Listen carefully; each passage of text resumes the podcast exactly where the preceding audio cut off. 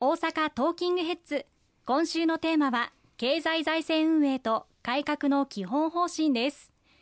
この経済財政運営と改革の基本方針は骨太の方針とも言われていますが今石川さんの手元にも分厚い冊子が置かれていますが政府が取り組むべき重要課題を示して予算編成の指針となるものという理解でよろしいんでしょうか？おっしゃる通りですね。あの毎年この時期に、えー、いわゆる骨太の方針を政府として、えー、取りまとめております。まあ冒頭オープニングでも申し上げましたけれども、まあ、これが骨格となって来年度予算案の編成作業がスタートしてくることになります。この骨太の方針の中にきちっと柱立てを盛り込んでいけるかどうか、これで来年度、まあ、政府が、各省庁がどういうことを行っていくかが、まあ、決定をしますので、極めて重要な今後の政府の方向性を示す指針となってまいります。ここに、まあ、政権与党の一翼を担わせていただいております、私ども公明党として、現下の、まあ、経済状況、あるいはあ社会状況、また各地域、地方自治体の抱えている課題、こうしたものをつぶさに、まあ、あ見ながら、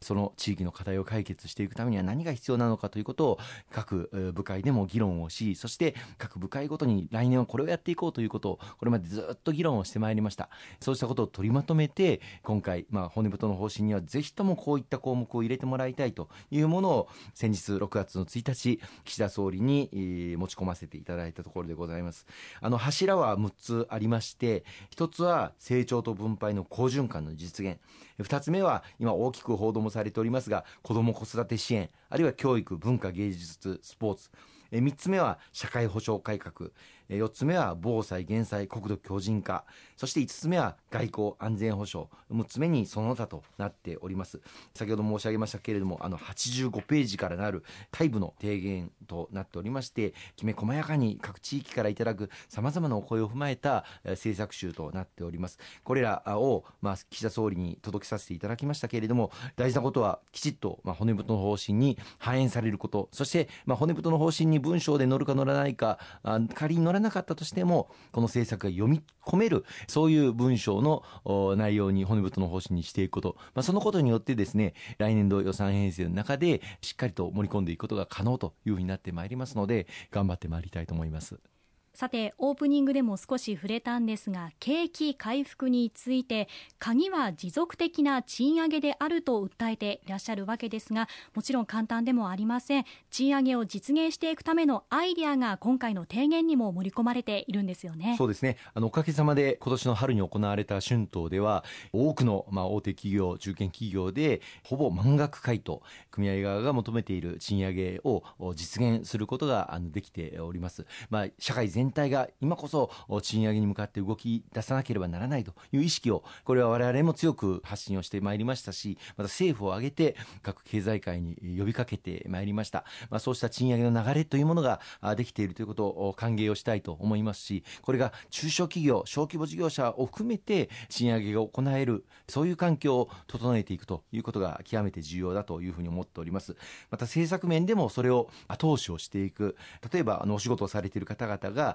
あリスキリングと言いますけれどもさらなる技能あるいは技術、これを学び直しなどを通じて身につけていく。でそのことによって新たな、ま、仕事の分野を開拓をしていく。あるいは新しい仕事に、ま、挑戦をしていく。そうしたことでその方のお給料を引き上げる環境を整えていく、ま、このお一人お一人の能力向上、ま、人への投資を通じて能力を向上を図って社会全体の給料が上がっていく。そういう環境を整えていきたいと思ってております。また持続的な賃上げを行っていくために今高齢者世帯あるいは単身世帯これが増加をしております。また低所得者の世帯の割合も急増しているということもありますので特に不本意非正規雇用労働者の正規化あるいは男女間の賃金格差の是正ワークライフバランスを重視した多様なかつ柔軟な働き方を実現する取り組みこれを後押しをしていかなければいけないというふうに思います。先ほどあのリスキリングの話をいたしましたけれどもこれを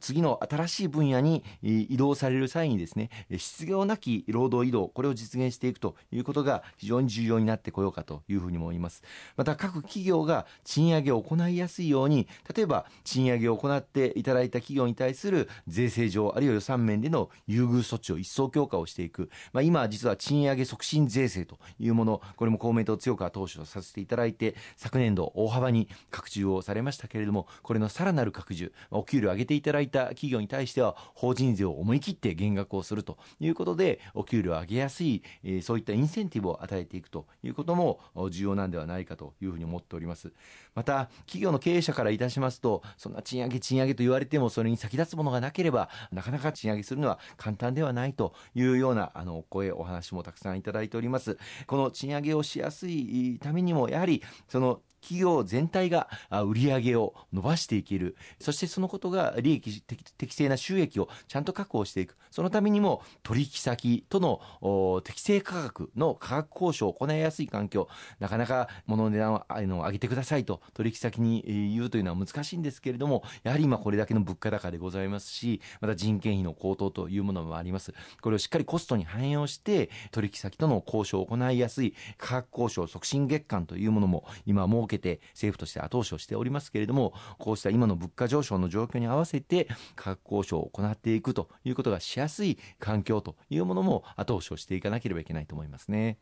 なるほど。できることアイデアが本当にたくさんありますけれどもその今おっしゃった例えばリスキリングまた人への投資という意味では給付型の奨学金の拡充などえ人への投資によって希望すればスキルアップを目指せる社会を目指していきたいとそういうことなんですね。はい。今おっしゃっていただいた給付型奨学金制度もこれまで取り組んできて実現を図ってまた拡充も進めておりますけれどもこの給付型奨学金を例えば複数受けながら学べる社会こうしたものも構築していくことがリスキリング学び直しを行っていく上でも重要だと思っております。また卒業された後対応型の奨学金を受けておられる方々が返還に非常に苦労されているというお話も多数伺っております。この対応型奨学金の返還制度について例えばお仕事の都合上お給料が下がってしまったとかあるいは結婚や子育てなど経済的負担がかかる時期には返還額を減額をしていくことが可能であるこの減額返還制度というものを柔軟に活用することができるような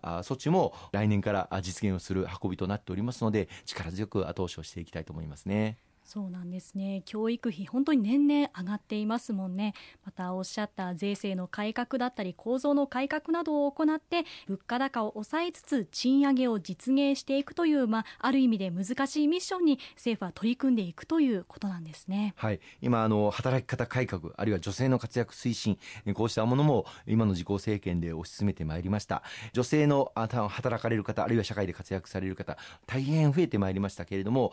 いまだやはり非正正規雇用の形態で働かれている女性の方が大変多いという状況にございます。非正規であれ正規であれ同一労働同一賃金これをしっかりと図っていく。同じ仕事をされているのであれば正規であれ非正規であれ同様の処遇を受けることができるという環境働き方改革も含めてですね進めてまいりたいと思っております。またパートやアルバイトで働かれている方についてはいわゆる年収の壁年末に就業時間を調整をして103万円を超えないようにする。するとか130万円を超えないようにするとか、まあ、こうした年収の壁があるというふうに言われております。この年収の壁への対応も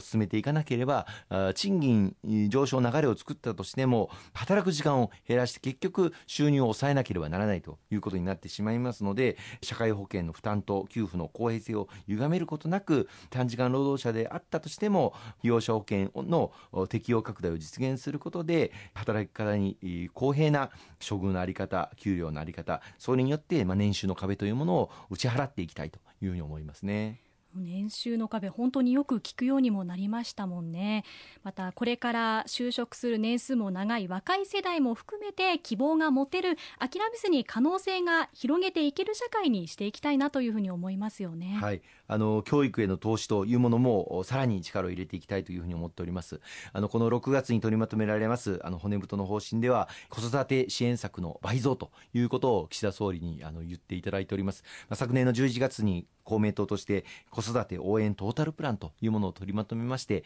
結婚から妊娠出産子育てそして教育に至るまで抜本的に今この少子化あるいは人口減少を食い止めるためには政府として力を入れなければならないということを訴えさせていただいて議論がスタートいたしました。おかげさまでこの6月に骨太の方針で盛り込むことができる内容最後の詰めの作業を行うところまで来たところでございます。あの児童手当の大幅な拡充やまた子どもたちへの医療費助成制度これを全国どこでも高校3年生まで受けることができるような環境これを国がリードして整えてまいりたいとそのように考えております。なるほど。賃上げとそして子育て支援この2つもつながっているということなんですね。かりました。ありがとうございます。後半も引き続きお伝えしていきます。